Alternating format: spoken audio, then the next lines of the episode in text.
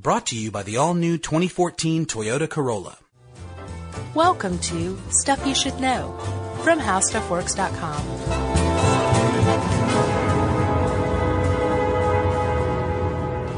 Hey, and welcome to the podcast. I'm Josh Clark. There's Charles W. Chuck Bryan. It's very spooky. It's Halloween. It's my this and the uh, holiday episode, Christmas holiday episode, are my favorite two of the year. Yes. Oh, yeah. It's a tradition now. I love tradition. Yeah. Custom. Yeah, you want to explain what we do each Halloween in case Yeah. people aren't in the know? Uh, we like to read a scary story for Yeah. Halloween. The first few years we read um, public domain scary stories, H.P. Lovecraft, Edgar Allan Poe. Yeah. So, Chuck, if you'll remember last year, we held a horror fiction contest. Yeah. Yeah. And we came up with the winner. There was a Sweet 16. You can actually go read them on stuffyoushouldknow.com. All 16 of them are awesome. And then we had like a leg wrestling competition. And the guy who came out on top was Brett S. Arnold with his really awesome story signed forever and ever. Yeah. Thank And- you, strong leg Josh. I didn't leg wrestle. I just watched. Oh, that was me and Tracy. yeah. You don't remember? This is a little awkward. It's crazy. Like Tracy moves really fast. Yeah. And she was strangely agitated too. like she really had something against you. Anyway, Brett S. Arnold won, signed forever and ever. If you haven't heard that, go back and listen to it. It's very creepy. Jerry did some excellent sound design. Uh, and then, but this year, we are not holding another contest, are we? No. No. Even though it was great, that was a lot of reading. That's right. Um, and then this year, we're back at it, reading a uh, very scary short story from the early 20th century, written by a writer named Algernon Blackwood, who is fantastic. Yeah, you get a name like Algernon Blackwood and you were born to write short story horror. Exactly. You or know? you're going to found some, like a Church of Satan or something like that. Yeah, he probably tried both. Um, he's a good writer. Yeah. More positive than you'd think. Yeah, and this is a good one. Um, just to set it up, it is uh, it's about a haunted house Mm-hmm. and a couple of people uh, venturing through this haunted house, Yeah. and it's creepy as H. It is. so uh, we're going to get to it. Jerry's going to lay down the sound design, and we're going to scare the socks off of you. That's right. Happy Halloween to you guys. Turn the lights down, and here we go with the empty house. by Algernon Blackwood.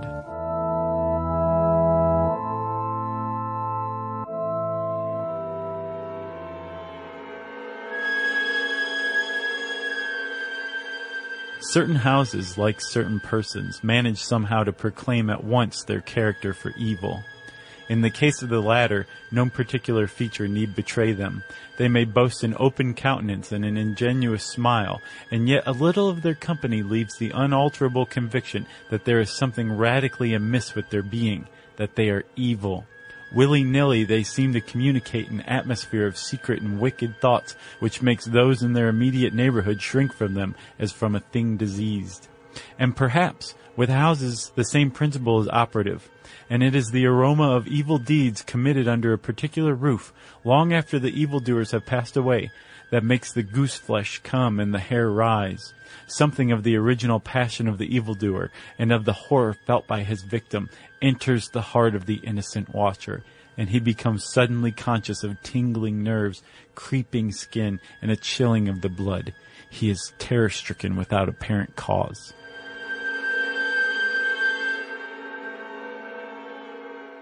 there was manifestly nothing in the external appearance of this particular house to bear out the tales of the horror that was said to reign within. It was neither lonely nor unkempt. It stood crowded into a corner of the square and looked exactly like the houses on either side of it. It had the same number of windows as its neighbors, the same balcony overlooking the gardens, the same white steps leading up to the heavy black front door, and in the rear there was the same narrow strip of green with neat box borders running up to the wall that divided it from the backs of the adjoining houses. Apparently, too, the number of the chimney pots on the roof was the same, the breadth and angle of the eaves, and even the height of the dirty area railings. And yet this house in the square that seemed precisely similar to its fifty ugly neighbors was a matter of fact entirely different. Horribly different. Wherein lay this marked invisible difference is impossible to say. It cannot be ascribed wholly to the imagination, because persons who had spent some time in the house, knowing nothing of the facts, had declared positively that certain rooms were so disagreeable they would rather die than enter them again, and that the atmosphere of the whole house produced in them symptoms of a genuine terror, while the series of innocent tenants who had tried to live in it had been forced to decamp at the shortest possible notice was indeed little less than a scandal in the town. When Shorthouse arrived to pay a weekend visit to his Aunt Julia in her house on the seafront at the other end of the town, he found her charged to the brim with mystery and excitement. He had only received her telegram that morning, and he had come anticipating boredom. But the moment he touched her hand and kissed her apple skin wrinkled cheek, he caught the first wave of her electrical condition. The impression deepened when he learned that there were to be no other visitors, and that he had been telegraphed for with a very special object. Something was in the wind, and the something would doubtless bear fruit, for this elderly spinster aunt, with a mania for psychical research, had brains as well as willpower, and by hook or by crook she usually managed to accomplish her ends. The revelation was made soon after tea, when she sidled close up to him as they paced slowly along the seafront in the dusk. I've got the keys, she announced in a delighted yet half awesome voice. Got them till Monday. The keys of the bathing machine, or He asked innocently, looking from the sea to the town. Nothing brought her so quickly to the point as feigning stupidity. Neither, she whispered. I've got the keys of the haunted house in the square, and I'm going there tonight. Shorthouse was conscious of the slightest possible tremor down his back. He dropped his teasing tone. Something in her voice and manner thrilled him. She was in earnest. but you can't go alone. He began. That's why I wired for you, she said with decision. He turned to look at her. The ugly, line, enigmatical face was alive with excitement. There was the glow of genuine enthusiasm round it like a halo. The eyes shone. He caught another wave of her excitement, and a second tremor, more marked than the first, accompanied it. Thanks, Aunt Julia, he said politely. Thanks awfully. I should not dare to go quite alone. She went on, raising her voice. But with you I should enjoy it immensely. You're afraid of nothing, I know. Thanks so much, he said again. Er, is anything likely to happen? A great deal has happened, She whispered. though it's been most cleverly hushed up. Three tenants have come and gone in the last few months, and the house is said to be empty for good now. In spite of himself, Shorthouse became interested. His aunt was so very much in earnest. The house is very old indeed, She went on. and the story, an unpleasant one, dates a long way back. It has to do with a murder committed by a jealous stableman who had some affair with a servant in the house. One night he managed to secrete himself in the cellar, and when everyone was asleep, he crept upstairs to the servants' quarters, chased the girl down to the next landing, and before anyone could come to the rescue, threw her bodily over the banisters into the hall below. And the stableman? Was caught, I believe, and hanged for murder, but it all happened a century ago, and I've not been able to get more details of the story. Shorthouse now felt his interest thoroughly aroused, but, though he was not particularly nervous for himself, he hesitated a little on his aunt's account. On one condition. He said at length, Nothing will prevent my going, she said firmly, but I may as well hear your condition. that you guarantee your power of self-control if anything really horrible happens. I mean, that you are sure you won't get too frightened. Jim, she said scornfully, I'm not young, I know, nor are my nerves, but with you I should be afraid of nothing in the world. This of course settled it, for Shorthouse had no pretensions to being other than a very ordinary young man, and an appeal to his vanity was irresistible. He agreed to go. Instinctively, by a sort of subconscious preparation, he kept himself and his forces well in hand the whole evening, compelling an accumulative reserve of control by that nameless inward process of gradually putting all the emotions away and turning the key upon them. A process difficult to describe but wonderfully effective, as all men who have lived through severe trials of the inner man well understand. Later, it stood him in good stead. But it was not until half past ten, when they stood in the hall, well in the glare of friendly lamps, and still surrounded by comforting human influences, that he had to make the first call upon this store of collected strength. For, once the door was closed, and he saw the deserted silent street stretching away white in the moonlight before them, it came to him clearly that the real test that night would be in dealing with two fears instead of one. He would have to carry his aunt's fear as well as his own, And as he glanced down at her sphinx-like countenance and realized that it might assume no pleasant aspect in a rush of real terror, he felt satisfied with only one thing in the whole adventure, that he had confidence in his own will and power to stand against any shock that might come. Okay, little recap here. Got a dude and his aunt checking out this haunted house that she has the keys to. Yep. Apparently a guy killed a lady there years before. A century ago. And it sounds like this uh, Shorthouse guy is handsome and brave. Yes. And I'm the aunt. You're the aunt. Okay. All right, here we go. Slowly they walked through the empty streets of the town. A bright autumn moon silvered the roofs, casting deep shadows. There was no breath of wind, and the trees in the formal gardens by the seafront watched them silently as they passed along. To his aunt's occasional remarks, Shorthouse made no reply, realizing that she was simply surrounding herself with mental buffers, saying ordinary things to prevent herself thinking of extraordinary things. Few windows showed lights, and from scarcely a single chimney came smoke or sparks. Shorthouse had already begun to notice everything, even the smallest details.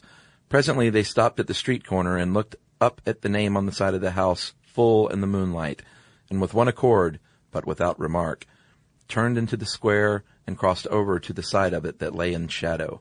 The number of the house is 13, whispered a voice at his side, and neither of them made the obvious reference, but passed across the broad sheet of moonlight and began to march up the pavement in silence.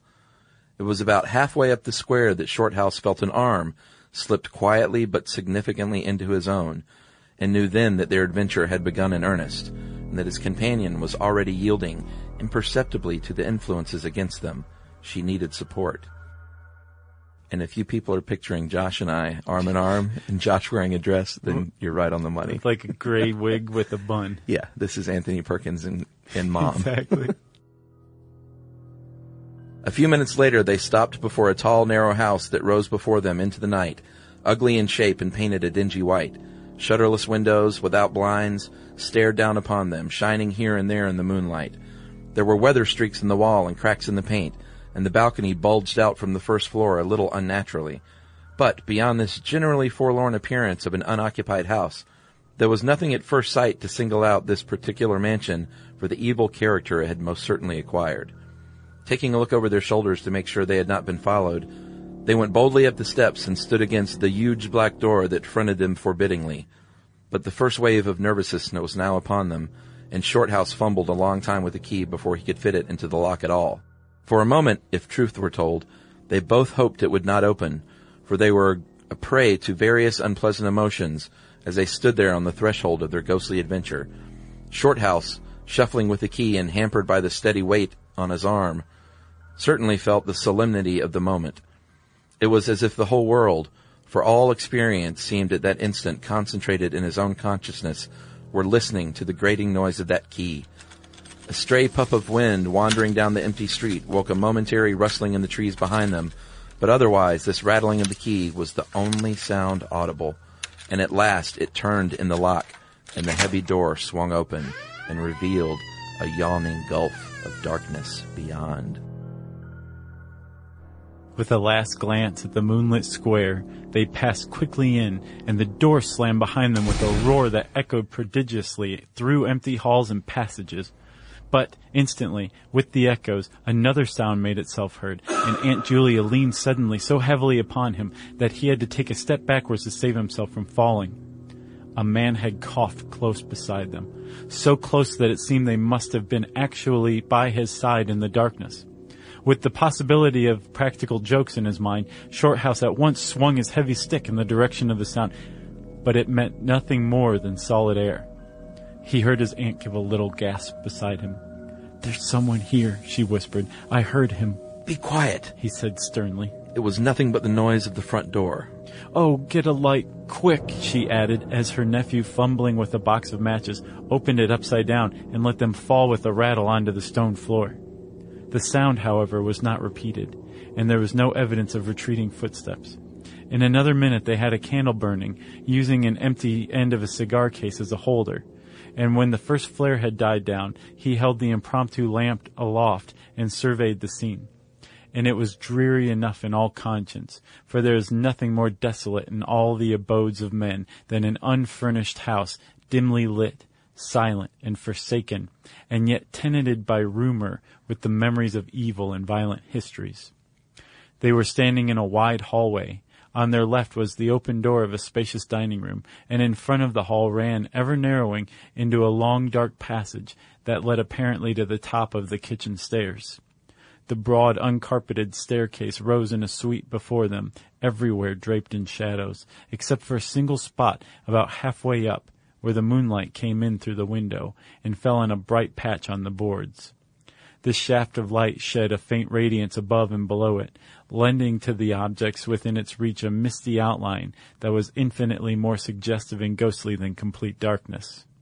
Filtered moonlight always seems to paint faces on the surrounding gloom, and as Shorthouse peered up into the well of darkness and thought of the countless empty rooms and passages in the upper part of the house, he caught himself longing again for the safety of the moonlit square, or the cozy, bright drawing room they had left an hour before.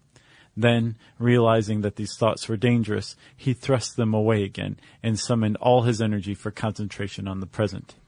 Aunt Julia, he said aloud severely, we must now go through the house from top to bottom and make a thorough search. The echoes of his voice died away slowly all over the building, and in the intense silence that followed, he turned to look at her. In the candlelight, he saw that her face was already ghastly pale, but she dropped his arm for a moment and said in a whisper, stepping close in front of him, I agree. We must be sure there's no one hiding. That's the first thing. She spoke with evident effort, and he looked at her with admiration. You feel quite sure of yourself? It's not too late. I think so. She whispered, her eyes shifting nervously toward shadows behind. Quite sure. Only one thing. What's that? You must never leave me alone for an instant. As long as you understand that any sound or appearance that must be investigated at once, for to hesitate means to admit fear. That is fatal. Agreed, she said, a little shakily, after a moment's hesitation. I'll try arm in arm, Shorthouse holding the dripping candle and the stick, while his aunt carried the cloak over her shoulders. Figures of utter comedy to all but themselves, they began a systematic search. Stealthily, walking on tiptoe, and shading the candle lest it should betray their presence through the shutterless windows, they went first into the big dining room. There was not a stick of furniture to be seen. Bare walls, ugly mantelpieces, and empty grates stared at them. Everything they felt resented their intrusion, watching them, as it were, with veiled eyes. Whispers followed them. Shadows flitted noiselessly to the right and left. Something seemed ever at their back, watching, waiting an opportunity to do them injury. There was the inevitable sense that operations which went on when the room was empty had been temporarily suspended till they were well out of way again. The whole dark interior of the old building seemed to become a malignant presence that rose up, warning them to desist and mind their own business. Every moment the strains on the nerves increased. So you you hear what's going on now. I mean, like they're in this house. Yeah, they're checking empty, it out. Empty. It's dark, and yet they both have this impression that they are not alone. That this house is watching them and resents their intrusion. Yeah, and the aunt is clearly a burden. I should just point that out. Yeah, but she's like, you know, really trying to hang in there. I know it was her idea. Let's Yeah. give her credit. Sure. Out of the gloomy dining room they passed through large folding doors into a sort of library or smoking room, wrapped equally in silence, darkness, and dust. And from this they regained the hall near the top of the back stairs. Here a pitch black tunnel opened before them into the lower regions and, it must be confessed, they hesitated, but only for a minute. With the worst of the night still to come, it was essential to turn from nothing. Aunt Julia stumbled at the top of the dark descent, ill lit by the flickering candle, and even Shorthouse felt at least half the decision go out of his legs. Come on. He said peremptorily, and his voice ran on and lost itself in the dark, empty spaces below. I'm coming, she faltered, catching his arm with unnecessary violence. They went a little unsteadily down the stone steps, a cold, damp air meeting them in the face, close and malodorous. The kitchen, into which the stairs led along a narrow passage, was large with a lofty ceiling. Several doors opened out of it, some into cupboards with empty jars still standing on the shelves, and others into horrible little ghostly back offices, each colder and less inviting than the last. Black beetles scurried over the floor, and once, when they knocked against a deal table standing in the corner, something about the size of a cat jumped down with a rush and fled scampering across the stone floor into the darkness. Everywhere there was a sense of recent occupation, an impression of sadness and gloom. Leaving the main kitchen, they went toward the scullery. The door was standing ajar, and as they pushed it open to its full extent, Aunt Julia uttered a piercing scream, which she instantly tried to stifle by placing her hand over her mouth. For a second, Shorthouse stood stock still, catching his breath. He felt as if his spine had suddenly become hollow and someone had filled it with particles of ice. Facing them, directly in their way between the doorposts, stood the figure of a woman. She had disheveled hair and wildly staring eyes, and her face was terrified and white as death. She stood there motionless for the space of a single second. Then the candle flickered and she was gone, gone utterly, and the door framed nothing but empty darkness. Only the beastly jumping candlelight. He said quickly in a voice that sounded like someone else's and was only half under control. Come on, Aunt. There's nothing there. He dragged her forward. With a clattering of feet and a great appearance of boldness, they went on. But over his body the skin moved as if crawling ants covered it. And he knew by the weight on his arm that he was supplying the force of locomotion for two. The scullery was cold, bare, and empty, more like a large prison cell than anything else. They went round it, tried the door into the yard and the windows, but found them all fastened securely. His aunt moved beside him like a person in a dream. Her eyes were tightly shut, she seemed merely to follow the pressure of his arm. Her courage filled him with amazement. At the same time, she noticed that a certain odd change had come over her face, a change which somehow evaded his powers of analysis. There's nothing here, Auntie, he replied aloud quickly. Let's go upstairs and see the rest of the house. Then we'll choose a room to wait up in. She followed him obediently, keeping close to his side, and they locked the kitchen door behind them. It was a relief to get up again. In the hall there was more light than before, for the moon had traveled a little further down the stairs. Cautiously they began to go up into the dark vault of the upper house, the boards creaking under their weight. On the first floor they found the large double drawing rooms, a search of which revealed nothing. Here also was no sign of furniture or recent occupancy, nothing but dust and neglect and shadows. They opened the big folding doors between front and back drawing rooms, and then came out again to the landing and went upstairs. They had not gone up more than a dozen steps when they both simultaneously stopped to listen, looking into each other's eyes with a new apprehension across the flickering candle flame. From the room they had left, hardly ten seconds before, came the sound of doors quietly closing. It was beyond all question. They heard the booming noise that accompanies the shutting of heavy doors, followed by the sharp catching of the latch. We must go back and see, said Shorthouse briefly, in a low tone and turning to go downstairs again. Somehow, she managed to drag after him, her feet catching in her dress, her face livid. When they entered the front drawing room, it was plain that the folding doors had been closed, half a minute before. Without hesitation, Shorthouse opened them. He almost expected to see someone facing him in the back room, but only darkness and cold air met him. They went through both rooms, finding nothing unusual. They tried in every way to make the doors close of themselves, but there was not wind enough even to set the candle flame flickering. The doors would not move without strong pressure. All was silent as the grave. Undeniably, the rooms were utterly empty and the house utterly still. It's beginning, whispered a voice at his elbow, which he hardly recognized as his aunt's. He nodded acquiescence, taking out his watch to note the time. It was fifteen minutes before midnight. He made the entry of exactly what had occurred in his notebook, setting the candle in its case upon the floor in order to do so. It took a moment or two to balance it safely against the wall. Aunt Julia always declared that at this moment she was not actually watching him, but had turned her head toward the inner room, where she fancied she had heard something moving. But, at any rate, both positively agreed that there came a sound of rushing feet, heavy and very swift, and the next instant the candle was out. But to Shorthouse himself had come more than this, and he had always thanked his fortunate stars that it came to him alone and not to his aunt too. For, as he rose from the stooping position of balancing the candle, and before it was actually extinguished, a face thrust itself forward so close to his own that he could almost have touched it with his lips. It was a face working with passion, a man's face, dark with thick features and angry, savage eyes. It belonged to a common man, and it was evil in its ordinary, normal expression, no doubt, but as he saw it, alive with intense, aggressive emotion, it was malignant in a terrible human countenance. There was no movement of the air, nothing but the sound of rushing feet, stockinged or muffled feet, the apparition of the face, and the almost simultaneous extinguishing of the candle.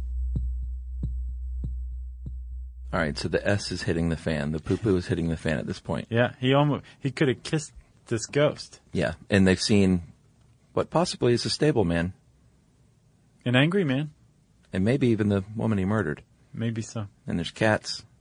That's always scary. You hope it's a cat. it was something the size of a cat.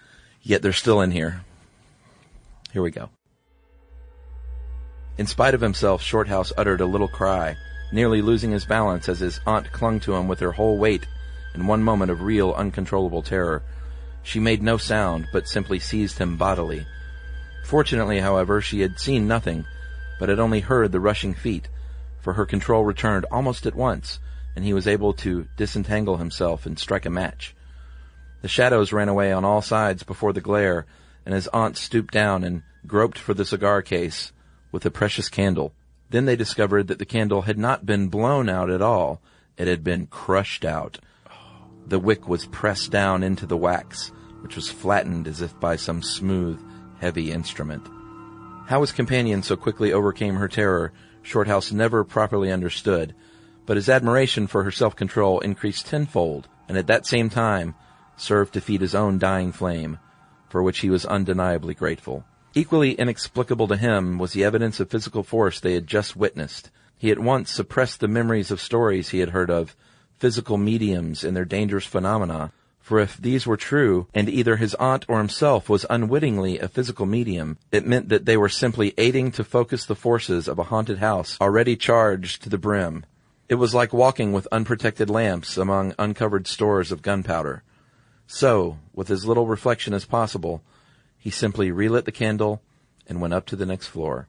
The arm in his trembled, it is true, and his own tread was often uncertain.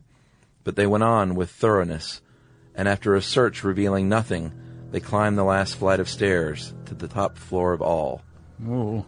Here they found a perfect nest of small servants' rooms with broken pieces of furniture, dirty cane-bottomed chairs, chest of drawers, cracked mirrors, and decrepit bedsteads.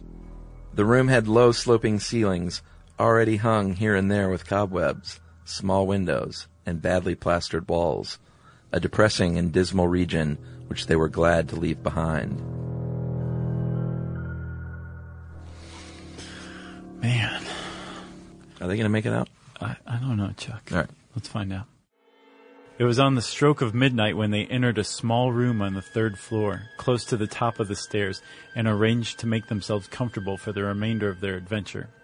It was absolutely bare and was said to be the room, then used as a clothes closet, into which the infuriated groom had chased his victim and finally caught her. Outside, across the narrow landing, began the stairs leading up to the floor above and the servants' quarters where they had just searched. In spite of the chilliness of the night, there was something in the air of this room that cried out for an open window. But there was more than this. Shorthouse could only describe it by saying that he felt less master of himself here than in any other part of the house. There was something that acted directly on his nerves, tiring the resolution, enfeebling the will. He was conscious of this result before he had been in the room five minutes, and it was just in the short time that they stayed there that he suffered the wholesale depletion of his vital forces, which was, for himself, the chief horror of the whole experience. They put the candle on the floor of the cupboard, leaving the door a few inches ajar, so that there was no glare to confuse the eyes, and no shadow to shift about on walls and ceiling. Then they spread the cloak on the floor and sat down to wait, with their backs against the wall. Shorthouse was within two feet of the door onto the landing. His position commanded a good view of the main staircase leading down into the darkness, and also of the beginning of the servants' stairs going to the floor above. The heavy stick lay beside him within easy reach. The moon was now high above the house. Through the open window, they could see the comforting stars like friendly eyes watching in the sky. One by one, the clocks of the town struck midnight, and when the sounds died away, the deep silence of a windless night fell again over everything. Only the boom of the sea, far away and lugubrious, filled the air with hollow murmurs. Lugubrious. You're in big trouble. I'm just glad he didn't say deleterious. Inside the house, the silence became awful. Awful, he thought, because any minute now it might be broken by sounds of portending terror. The strain of waiting told more and more severely on the nerves. They talked in whispers when they talked at all, for their voices aloud sounded queer and unnatural. A chilliness not altogether due to the night air invaded the room and made them cold. The influences against them, whatever these might be, were slowly robbing them of self-confidence and the power of decisive action. Their forces were on the wane, and the possibility of real fear took on a new and terrible meaning. He began to tremble for the elderly woman by his side, whose pluck could hardly save her beyond a certain extent. He heard the blood singing in his veins. It sometimes seemed so loud that he fancied it prevented his hearing properly certain other sounds that were beginning very faintly to make themselves audible in the depths of the house. Every time he fastened his attention on the sounds, they instantly ceased. They certainly came no nearer. Yet he could not rid himself of the idea that movement was going on somewhere in the lower regions of the house. The drawing room floor, where the doors had been so strangely closed, seemed too near. The sounds were further off than that. He thought of the great kitchen with the scurrying black beetles and of the dismal little scullery. But somehow or other, they did not seem to come from there either. Surely they were not outside the house. Then, suddenly, the truth flashed into his mind, and for the space of a minute he felt as if his blood had stopped flowing and turned to ice. The sounds were not downstairs at all.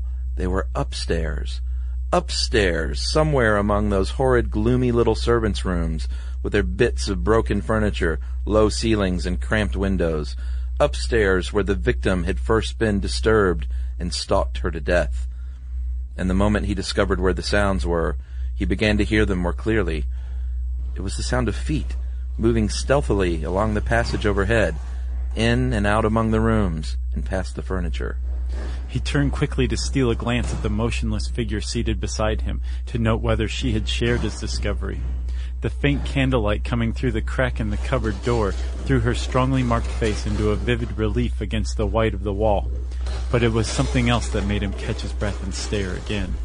An extraordinary something had come into her face and seemed to spread over her features like a mask. It smoothed out the deep lines and drew the skin everywhere a little tighter so that the wrinkles disappeared. It brought into the face, with the sole exception of the old eyes, an appearance of youth and almost of childhood. He stared in speechless amazement, amazement that was dangerously near to horror. It was his aunt's face indeed, but it was her face of forty years ago, the vacant, innocent face of a girl. He had heard stories of that strange effect of terror which could wipe a human countenance clean of other emotions, obliterating all previous expressions, but he had never realized that it could be literally true, or could mean anything so simply horrible as what he now saw. For the dreadful signature of overmastering fear was written plainly in that utter vacancy of the girlish face beside him. And when, feeling his intense gaze, she turned to look at him, he instinctively closed his eyes tightly to shut out the sight. Yet when he turned a minute later, his feelings well in hand, he saw to his intense relief another expression. His aunt was smiling. And though the face was deathly white, the awful veil had lifted and the normal look was returning. Anything wrong? was all he could think of to say at the moment, and the answer was eloquent, coming from such an old woman. I feel cold and a little frightened. She whispered.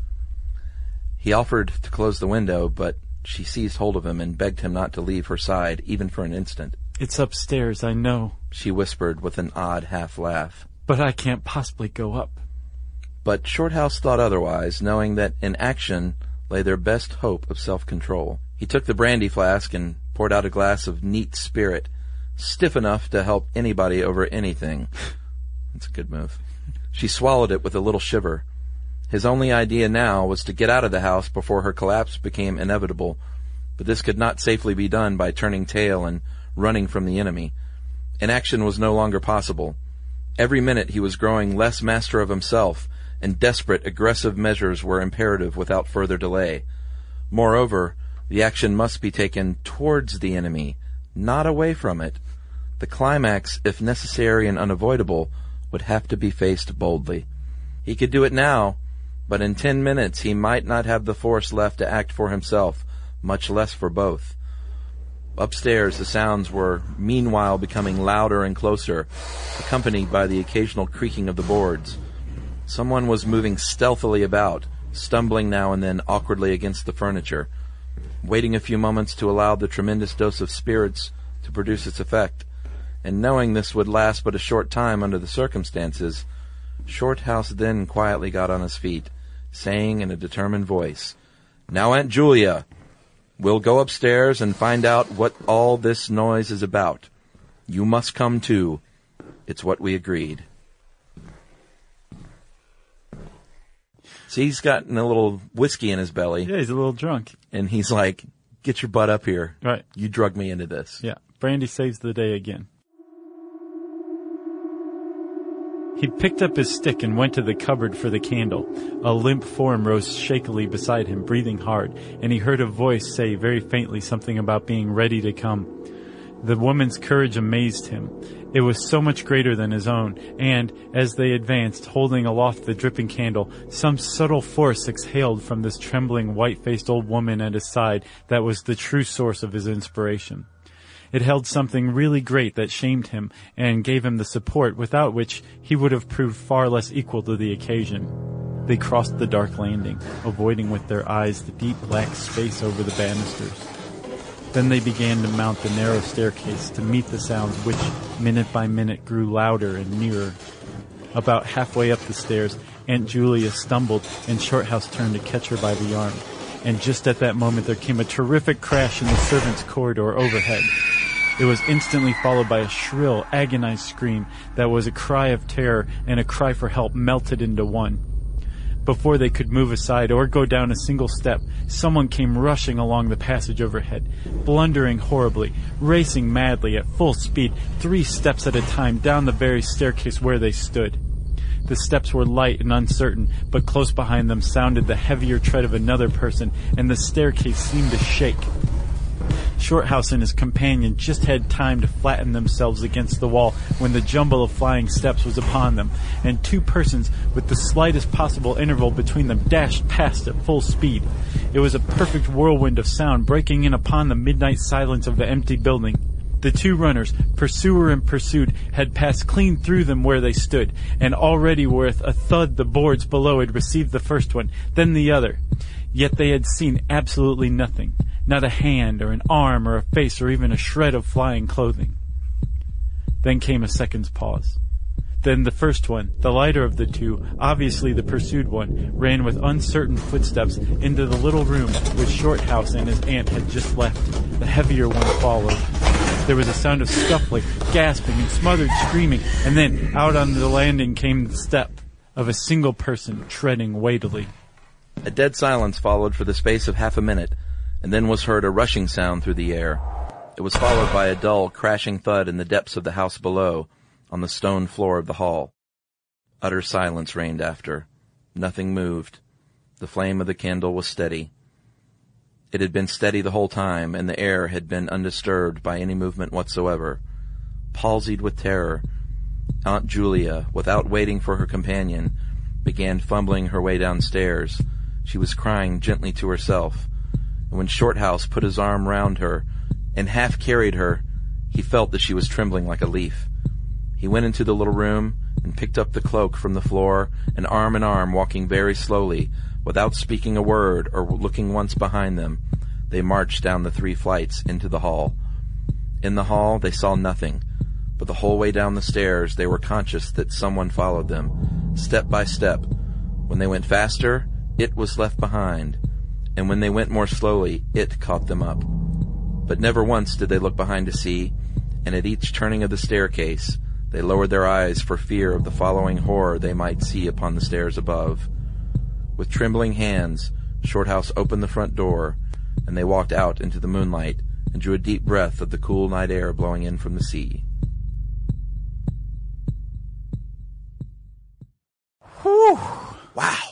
They made it out. Yeah, and sounds like the stableman threw the girl over the banister once again. I have a feeling he does that every night. You think so? Or at the very least on the anniversary of the night of the murder. Yeah. Isn't that how ghosts work? Yeah, creepy stuff. Good stuff. Good one. Congratulations. Congratulations to you too, sir. Jerry. You're a fine Shorthouse. Jerry, can't wait to, and you're a fine aunt, uh, aunt. And leaf shaky lady. yeah, sure. Jerry, can't wait to hear the sound design. It's always a treat for us. yeah, uh, and everyone out there, uh, if you like this, Algernon Blackwood has a lot of other good stuff. Yeah. Check it out. And have a really happy Halloween. Yeah, be safe out there.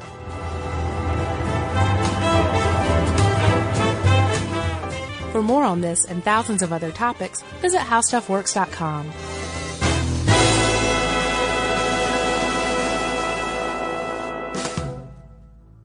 Brought to you by the all-new 2014 Toyota Corolla.